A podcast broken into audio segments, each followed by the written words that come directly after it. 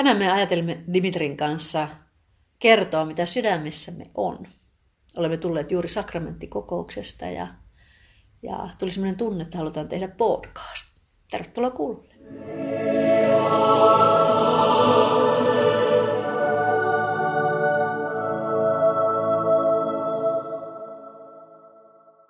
Kiitos, kiitos. Ja tänään on sunnuntai.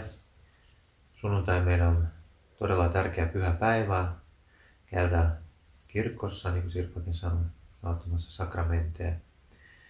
Ja meillä oli tänään äh, ajatuksena, tai me haluamme nyt puhua siitä kolmesta tärkeästä asiasta, miten voimme kestää loppuun asti. Aivan niin, sinulla oli se puhe siitä, Joo, niistä kolmesta asiasta.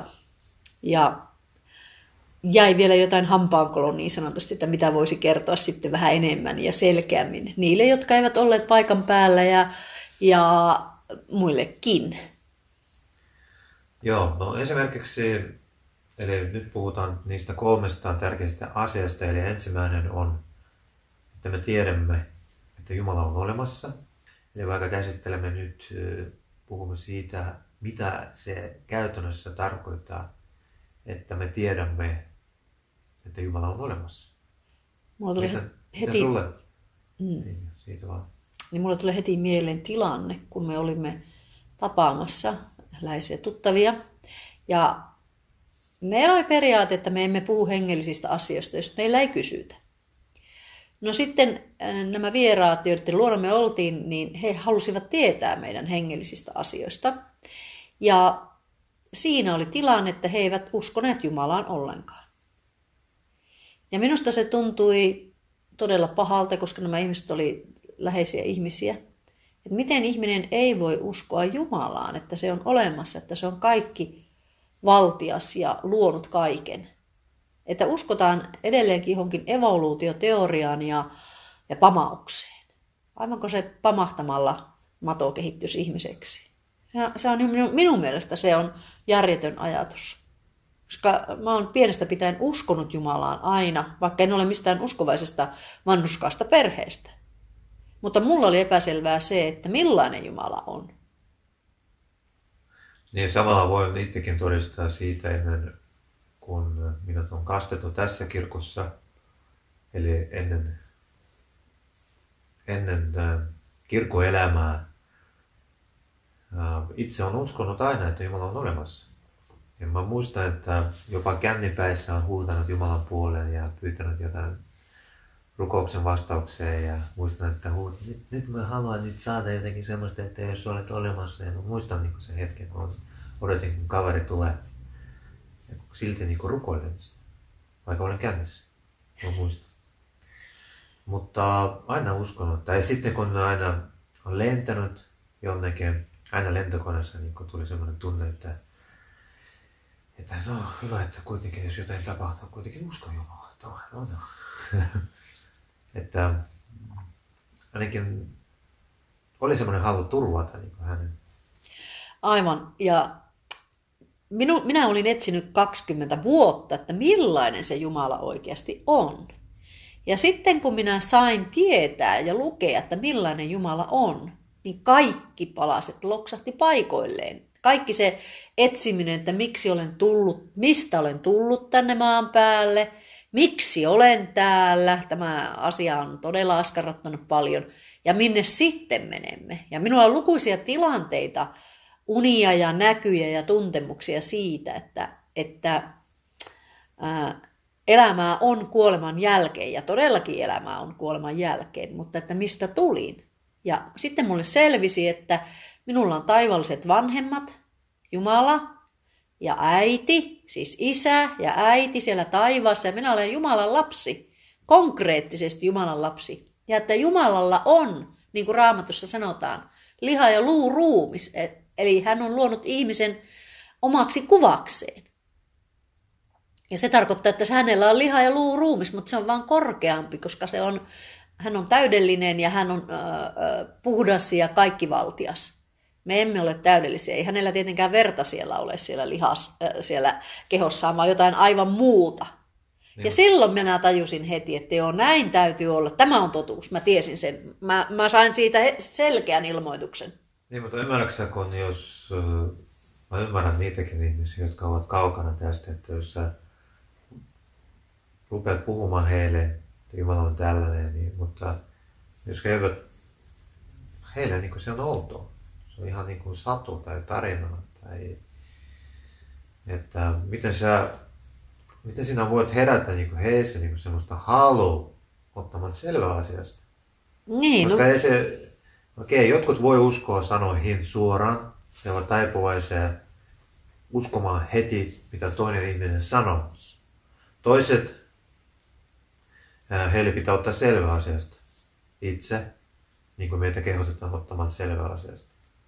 No miten sä herätät niin kuin, mielenkiintoa ja ottamaan selvä asiasta? Koska Niin. se, mä ymmärrän niitä, että se on todella vaikea uskoa, koska sä et nähnyt koskaan, sä aina elänyt tätä maailmallista elämää. Ja sä elät niin kuin elät ja on syntymä, on kuolema ja se on siinä, se on pimeys heille ja niin kaikki on evoluutio ja niin poispäin. Se on kyllä ymmärrettävä, että he ovat niin kuin pimeydessä, mutta se on todella vaikea heille niin ymmärtää, koska pitää olla niin kuin halu. Niin, no sinä vastasit siihen kysymykseen. Eli kun minulla on ollut nuoresta Niin, pitäen halu tietää totuus. Ja minä koin maailman todella epäoikeudenmukaisena. Ja mietin, että miten voi olla maailmassa tällaista epäoikeudenmukaisuutta. Ja sitten kun minä aloin tutkimaan tosissaan pyhiä kirjoituksia ja ymmärsin Jumalan luonteen ja Jumalan, ää, että hän on meidän kuvamme, silloin kaikki palaset loksahtivat paikoilleen. Mutta niin kuin siellä oltiin siellä vierailupaikassa kylässä, niin kun minä olin etsinyt aina totuutta ja joku oli etsinyt aina todistusta, että miten voidaan todistaa? No miten voidaan todistaa, että Jumala ei ole olemassa? Siihen ei, eivät nykylaitteet riitä. Ja vaikka olisi kuinka insinööri ja fiksuja oppinut, niin valitettavasti tämä maailma kehittyy, että eihän sata vuotta sitten tiedetty juuri mistään mitään vielä niin kuin teknisesti ja tieteellisesti ja tällä tavalla näin. Ja joku todisti kauan aikaa sitten, että maapallo on pyöreä. Hän todisti sen niillä, niillä vekottimilla, mitä hänellä oli silloin, mutta jo raamatun vanhoina aikana ihmiset tiesivät, jotka tunsivat Jumalan, että maapallo on todellakin pyöreä eikä litteä. Ja että aurinko ei pyöri, vaan maapallo pyöri. He tiesivät, Abraham tiesi jo kaiken tästä astrologiasta ja näistä asioista, koska mulla on ollut aina halu tietää totuus, mulla on aina, mä olen aina tutkinut ja lukenut ja lukenut, siis mä olen lukenut tuhansia, satoja tuhansia sivuja hengellistä tekstiä. Mä laskin, että mä olen aktiivisesti lukenut 27 vuotta. Jos joku on tutkinut aktiivisesti vaikka jotain, jotain äh, insinöörioppia, niin hän on varmaan pätevä siinä hommassa. Ja jos on joku opetellut vaikka pelaamaan jalkapalloa, hän on huippu siinä jalkapallossa, niin, ja hän on tehnyt sitä koko elämässä, vaikka 30 vuotta, niin hän varmaan pätevä siinä jalkapallossa. Ja niin kuin meille siellä vierailupaikassa todistettiin, että te ette ymmärrä mitään jalkapallosta, ettekä te ymmärrä mitään tieteistä. Jos minä olen lukenut 27 vuotta asioita, niin voisin sanoa suoraan, että sinä et ymmärrä näitä asioita. Sun täytyy etsiä ja lukea ja opiskella, ja se on opiskelun tulos, että tuntee Jumalan. Mutta jos ei halua tuntea, niin niin pyhissä kirjoituksissa sanotaan, että jos sulla on pieni sinapin siemenen verran edes halua siellä sydämessä, niin sen pitää antaa sen halun siellä kasvaa, eli ruokkia sitä siementä. Emmehän me pane porkkana, äh, porkkana siemeniä maahan ja jätä niitä siihen. Että no niin, tuossa on se siemen ja siellä maassa olet, mutta sehän kuolee välittömästi. Eli sitä pitää todella ruokkia ja kasvattaa, antaa vettä ja, tai puun, puun taimia tai jotain tällaista. Niin samalla lailla pitää alkaa ruokkia sitä uskoa, että jos on halua uskoa, että Jumala on edes olemassa, se riittää.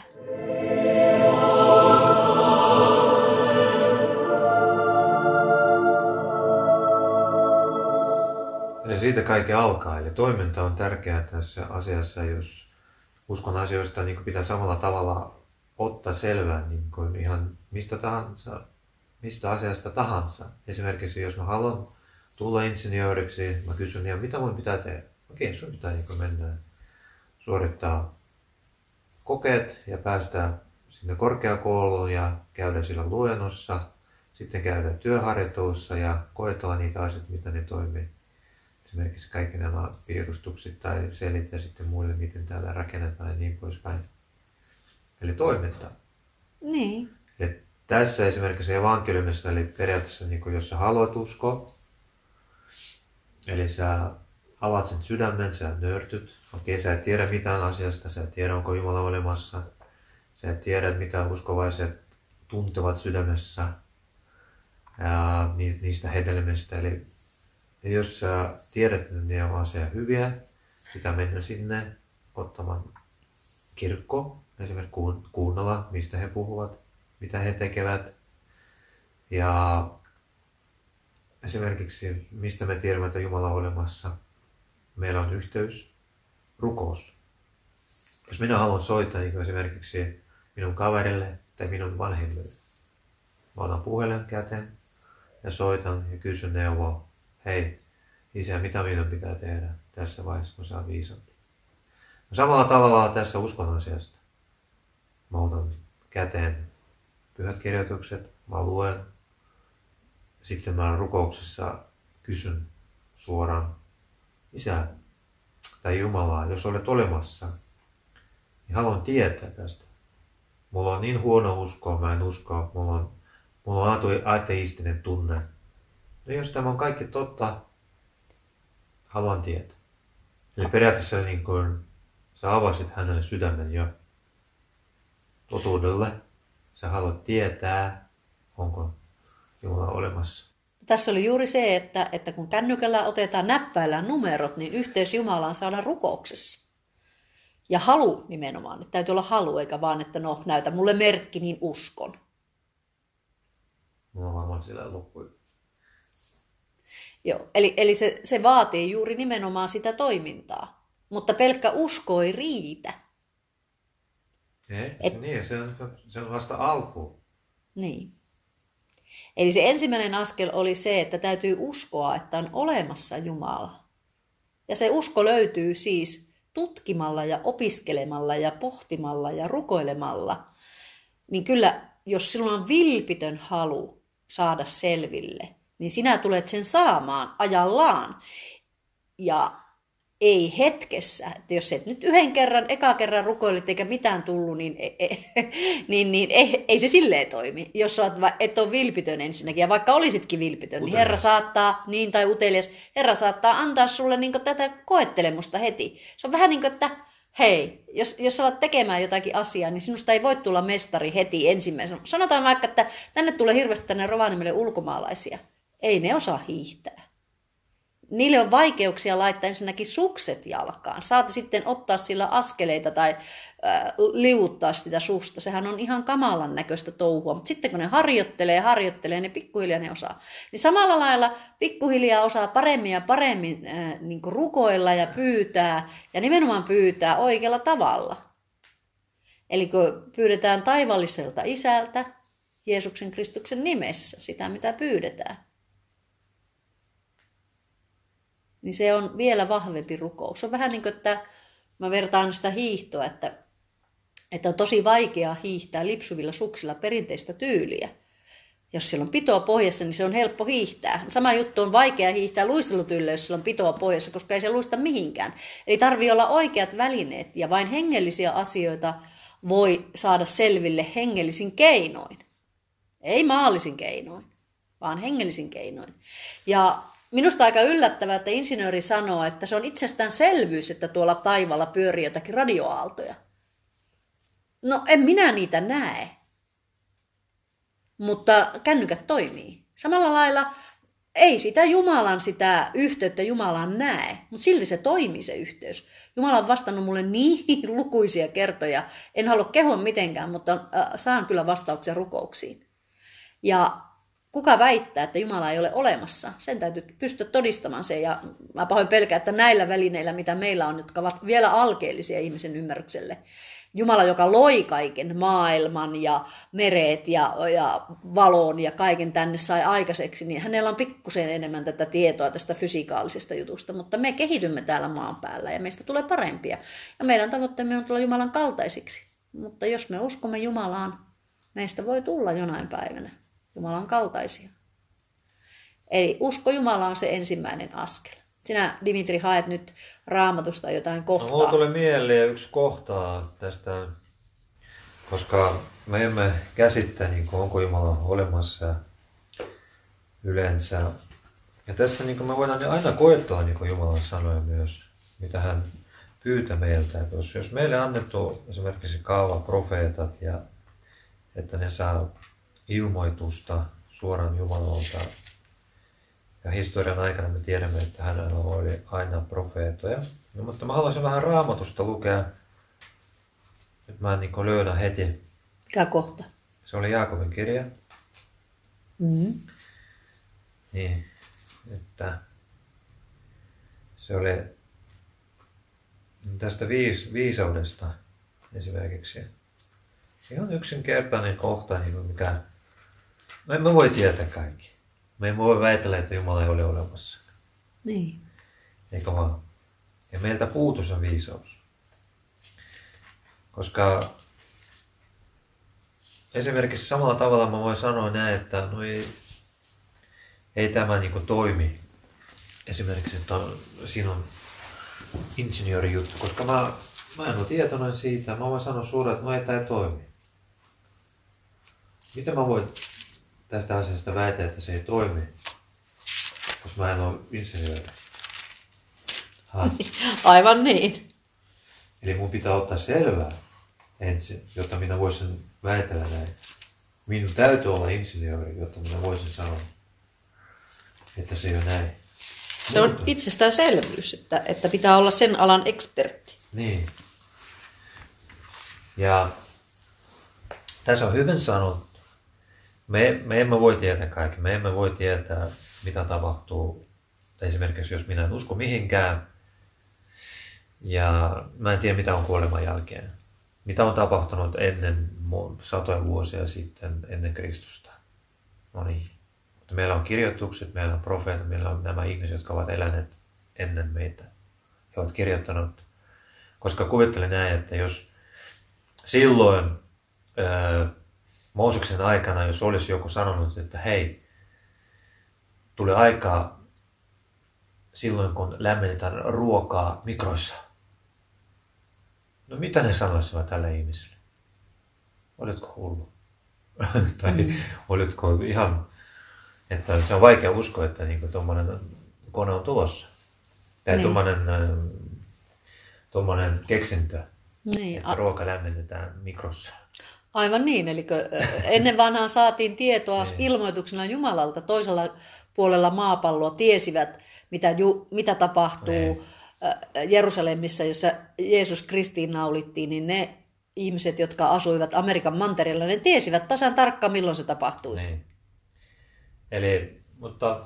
Ilman jos, kännykkää. Mä olen lukenut Jaakoben kirjasta ensimmäinen luku ja viides, viides jää. Jos kuitenkin joltakulta teistä puutu viisautta, pyytäkön sitä Jumalalta. Hän on saava pyytämänsä, sillä Jumala antaa auliiste kaikille ketään soimamatta. Mutta pyytäkään uskossa lainkaan epäilemättä. Joka epäilee on kuin meren aalto, jota tuuli aja sinne tänne. Ja se on tärkeä niin myös sen epäilys. Aivan. Epäilemällä meidän täytyy uskoa siihen, että Jumala antaa viisautta ja vastaa siihen rukoukseen. Mm. Mutta jos on epäileväinen, niin täällä sanotaan seitsemännessä jakessa, älköön sellainen luulko saavansa Herralta mitään. Niin, esimerkiksi mä koko ajan epäilen ja vastustan, niin kun, no ei tämä voi olla totta, tämä on ihan satu tai tarina, että ei, ei ihminen voi saada vastausta siihen. Niin. Ja tässä se on kysymys nöyryydestä. Voiko ihminen nöyrtyä viisas ihminen, jolla on paljon tietoa maallisesta elämästä ja esimerkiksi tiedemiehestä tai tiedeihminen nöyrtyä oikeasti, että hän ei voi tietää kaikki.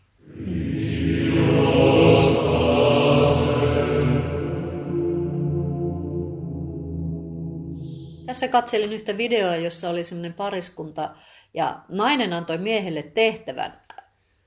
Hänellä oli laudan pätkä, jossa oli yksi naula naulattu vähän matkat. Se pysyy siinä laudan pätkässä. Ja sitten oli 12 naulaa. Semmoista ihan normaalia naulaa, jolla, jotka oli niin semmoisen 10 sentin mittaisia rautanauloja.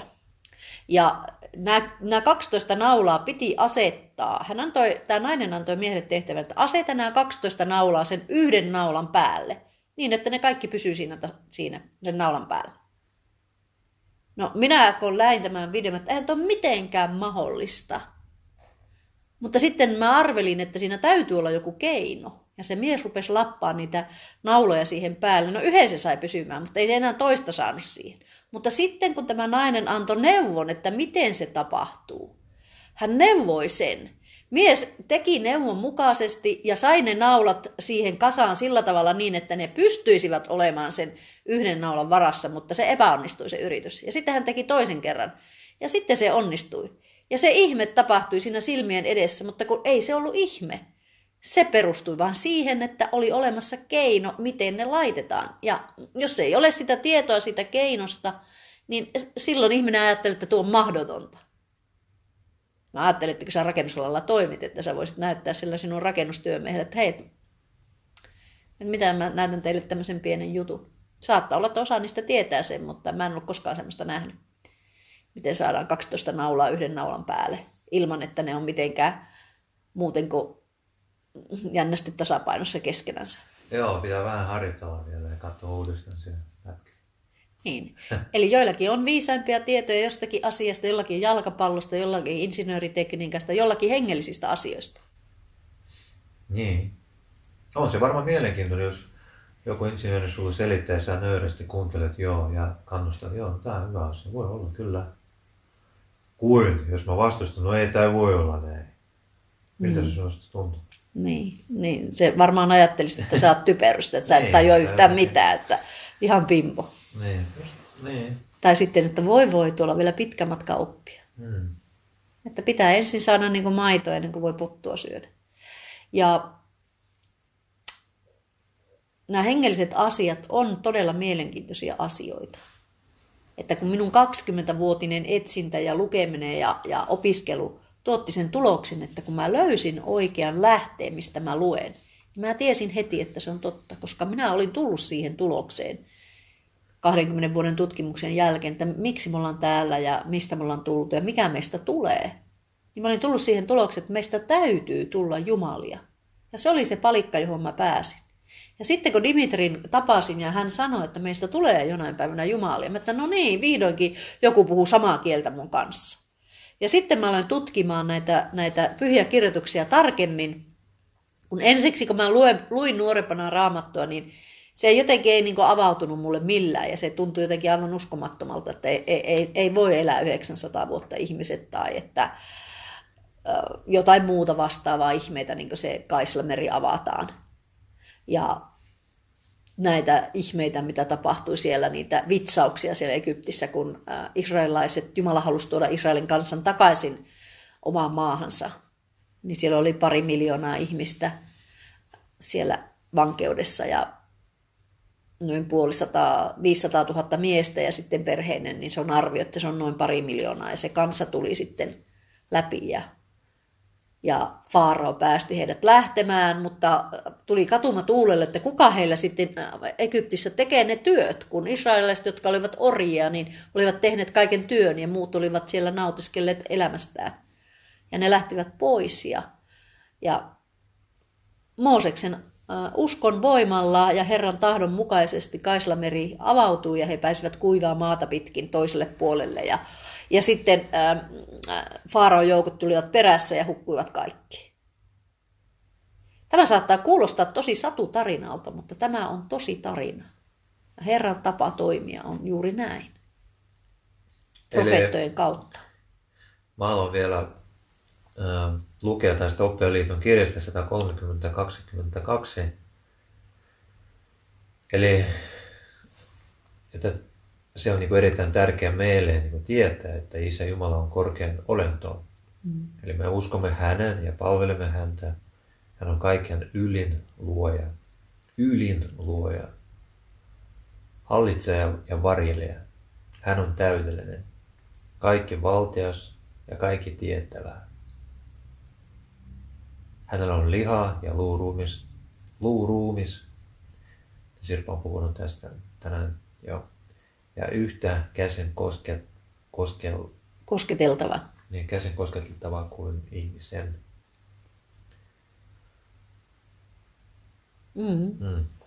Eli Jumala, eli hän on ainoa ylimmäinen hallitsija ja riippumaton olento, jossa on kaikki täyteys ja täydellisyys, joka on kaikki valtias, kaikkialla läsnä oleva ja kaikki tietävä, ilman päivän alkua tai elämän loppua. Hänessä on jokainen hyvä lahja ja jokainen hyvä periaate. Niin. Eikö se niin kuin, se antaa niin kuin semmoista varmuutta ja halua niin kuin luota juuri hänen. Mm. Koska me emme voi tietää kaikkea eikä saada vastauksia heti, ja, mutta heti kun me ymmärrämme sen Jumalan luonnetta ja hänen ominaisuuksia, me voidaan ymmärtää enemmän, ketä me olemme itse. Ja miten hän toimii ihmisten keskuudessa. Niin. No tässä on niinku ihan mahtava juttu on se, että niin mä tajuan sen, että Jumalalla on se liha ja luuruumis. Ja kun me synnyimme tänne, me, mekin saimme tällaisen. Ja kuinka arvokas meidän ruumiimme on. Haluaisitko sinä vaihtaa oman kehosi jonkun toisen kehon? Vaikka se ei ole täydellinen, niin vaikka minä en ole täydellinen, minä en missään nimessä haluaisi vaihtaa sitä jonkun toisen kehon, vaikka se olisi kuinka kaunis ja, ja sporttinen tai hoikkanen tai ihan mitä tahansa. Mä en halua, mä haluan pitää tämän. Ja sen takia tämä on tä- tä- tärkeä tunne. Mä uskon, että tosi monella ihmisellä on sama tunne, että ei halua vaihtaa jonkun toisen kehon. Niin miksi se on niin vahva tunne, että meillä on tämä, me, tämä meidän kehomme on meille rakas. Ja se on niin tärkeä meille täällä maan päällä. No, tämä johtaa siihen ajatukseen, että, että kun me kuolemme täällä ja maadumme sitten maaksi jälleen, niin ylösnousemuksessa me saamme kehomme takaisin, joka yhdistyy meidän henkeemme. Ja siitä kehosta tulee täydellinen. Täydellinen, kaunis, virheetön, ikuinen. Eli kun henki ja ruumis yhdistyvät. Kuvitellaan sellainen tilanne, että mä saan täydellisen kehon, on täydellisen vahva ja terve ja iankaikkisesti kestävä. Sellaisen kehun me saamme. Ja sen takia me olemme syntyneet tänne maapallolle. Se on se tärkein asia, että me synnymme ja ne henget, me henkenä oltiin siellä taivaassa Jumalan silmien alla hänen lapsinaan, niin me tarvitsemme tämän kehon. Ja vaikka me tiesimme, että täällä tulee olemaan haasteita, niin kuin varmasti jokaisen elämässä kovikin haasteita, me halusimme tulla tänne, koska me halusimme tulla Jumalan kaltaiseksi koska hän oli varmasti, meidän vanhempamme, varmasti aivan mahtava näky. Valoissa ja täynnä niin viisautta ja tietoa ja jotain aivan mahtavaa. Mulla on lapsuudesta paljon semmoisia semmoisia kuvia piirrettynä, jossa mä oon varmasti kuvannut tällaista Jumalan, jumalallista olemusta, koska siellä oli, oli täynnä valoa ja tähtiä ja kruunuja ja säihkettä. Ihan alle kouluikäisenä jo mulla oli muistikuvassa se, mitä me olimme. Ja mä uskon, että tämä, tämä missio ihmisillä nyt pitää huolta kehosta ja syödä terveellisesti ja se keho on niin tärkeä, tuodaan sitä kauneutta aina esille ja näin poispäin, niin se on niin semmoinen sisäänrakennettu halu, että me pidämme huolta tästä kehosta, koska tästä tulee vielä iankaikkinen. Kyllä. Joo, kiitos. Mm. Eli me ollaan nyt löydetty ne kaksi asiaa. Jumala on olemassa ja hän on täydellinen. Hänellä on liha ja luuruumis. Hän on täydellisen viisas. Hän ymmärtää kaikki, kaikki kielet, kaikki fysiikan lait, niistä, joista täällä ei edes tiedetä vielä. Kaikki, miten keho toimii ja sen salaisuudet, miksi meillä on niin valtavasti äh, näitä vaikka munasoluja ja kaikkea tällaisia asioita. Kuvittele, kun me tiedämme sen, että hän on täydellinen luonnoltaan ja ominaisuuksiltaan. Eli tota, jos puhutaan vaikka rakkaudesta, myötätunnosta, kärsivällisyys, kuuliaisuus, anteeksi ja nöyryydestä. Kaikki nämä ominaisuukset on ää, hänellä ja ne on täydellisiä. Ja me voimme oppia niinku niitä ominaisuuksia, myös kehittää niitä ominaisuuksia täällä maan päällä. ei ihan niin kuin täydelliseksi tullaan täällä maan päällä, mutta me ollaan koko ajan niin kuin matkalla täydellisyyteen. Niin. Ja voimme oppia niin kuin meidän isältämme, koska me uskomme niin, että hän on käynyt myös tämän samanlaisen vaiheen.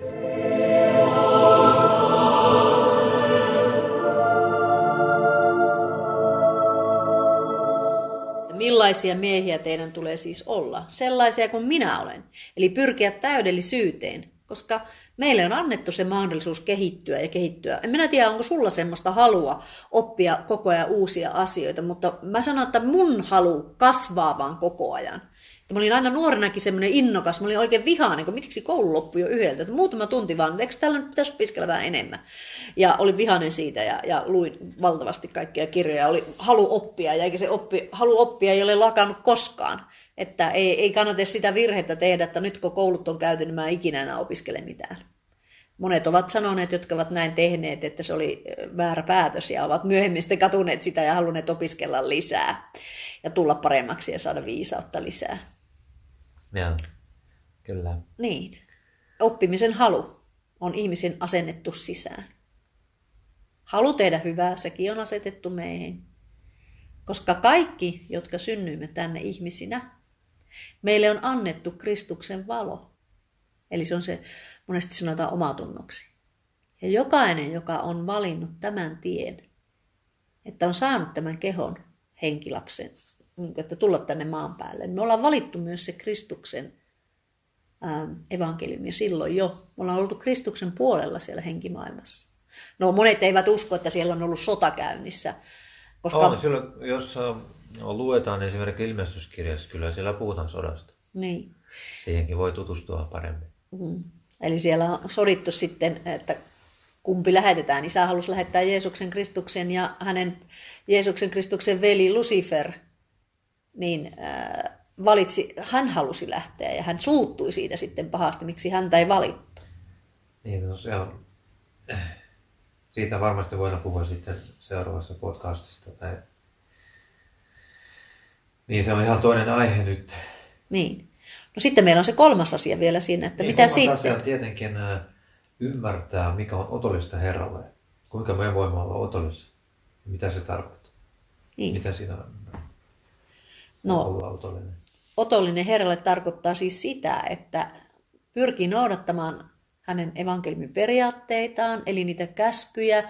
No, käskysana kuulostaa aina, että nyt minua komennetaan tekemään jotakin. Me emme halua tehdä, mutta käskyt on oikeasti, se on selviytymissuunnitelma. Että kun me noudatamme niitä hyviä periaatteita, jotka on meille todella hyväksi, niin silloin me säästymme näiltä vaikeuksilta ja suurimmilta koettelemuksilta.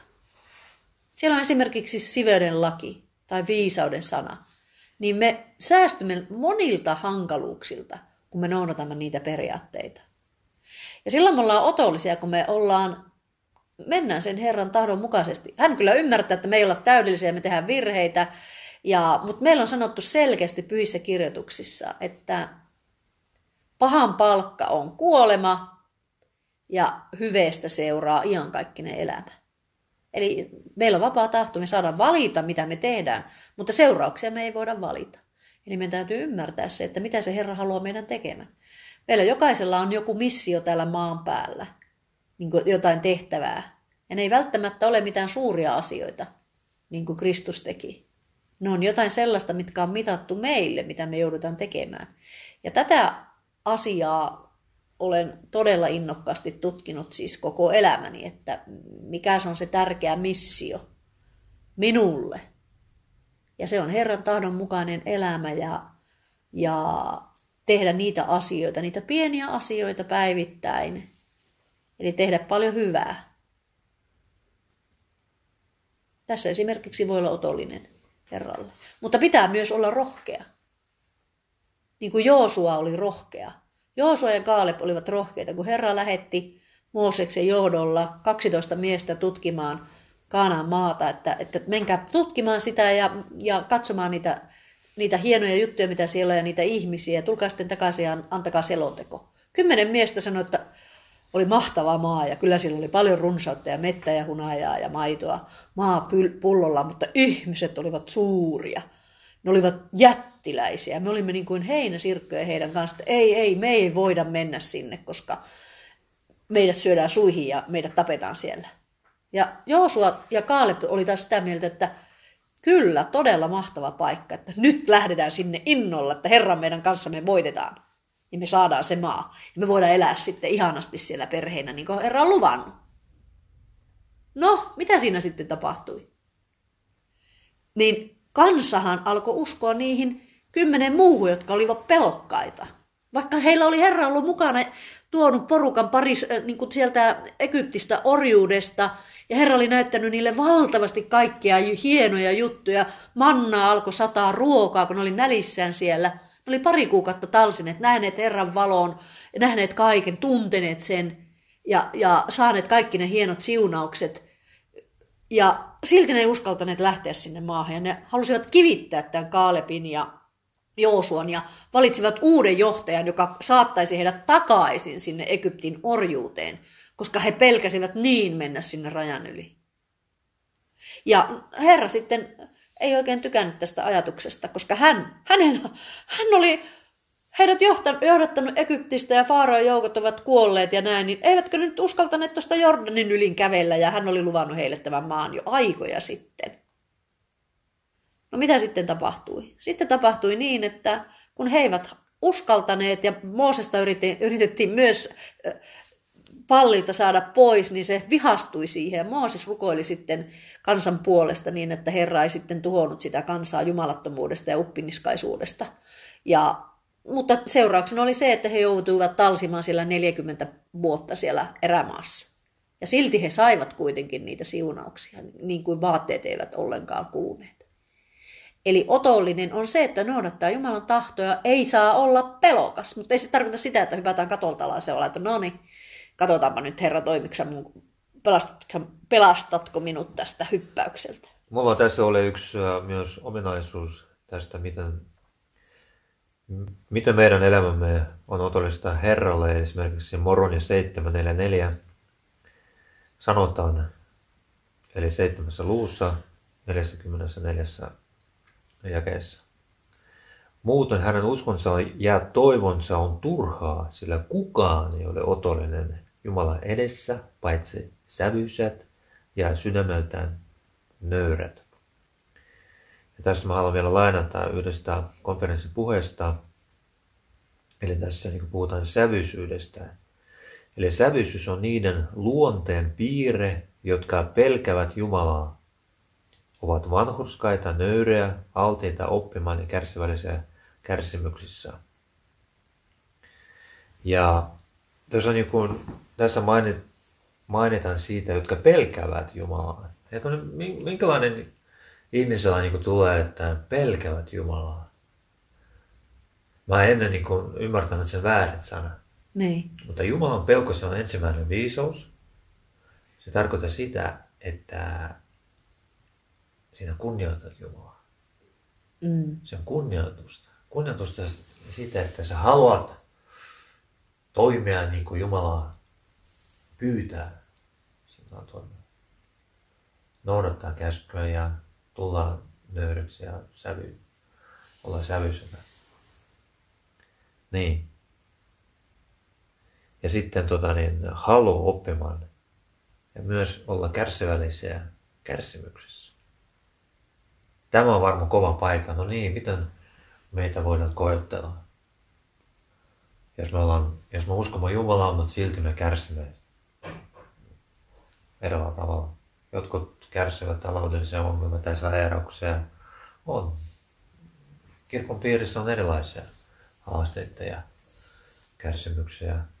Mutta kaikki se riippuu siitä, että kuinka hyvin me tunnemme Jumalaa mitä paremmin me tunnemme Jumalaa ja hänen, mitä hän toimii keskuudessamme ja sitä paremmin me voidaan kestää niitä koettelemuksia. Esimerkiksi Job, yksi vanha testamentin sankari. Hänellä oli kaikki periaatteessa. Hän oli rikas, hänellä oli perhe, hänellä oli omaisuus. Mutta silti tota, hän joutui ää, vaikeuksien, eli häntä koeteltiin, hän menetti kaikki ja hän menetti lapsia, Ja omaisuuteen hän sairastui ja hän, sillä oli pahoja tauteja hänellä ja kaikki ovat kironeet häntä. Jopa vaimokin sanoi, että kiro Jumalaa ja hänkin menetti uskonsa. Ja, mutta mitä Job sanoi? Hän oli kuitenkin otollinen Herralle sen takia, koska hän myös sanoi semmoiset sanat, Herra antoi, Herra otti. Hän turvasi kaikissa Herra. Hän turvasi niin. Ja hän oli kuitenkin otollinen. Ja mitä sitten tapahtui, kun hän kesti tämän koettelemuksen? Jumala siunasi tuplasti häntä. Mm. Niin, loppujen lopuksi. Eli suosittelen lukemaan ja pohtimaan hänen elämänsä.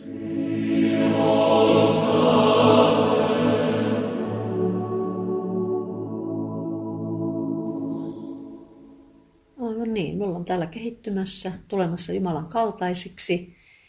Uskomme Jumalaan, tiedämme, että hän on täydellinen ja meistä tulee jonain päivänä sellaisia, jos me niin valitsemme. Mutta meillä on vapaa tahto, me voimme olla noudattamatta evankeliumin periaatteita.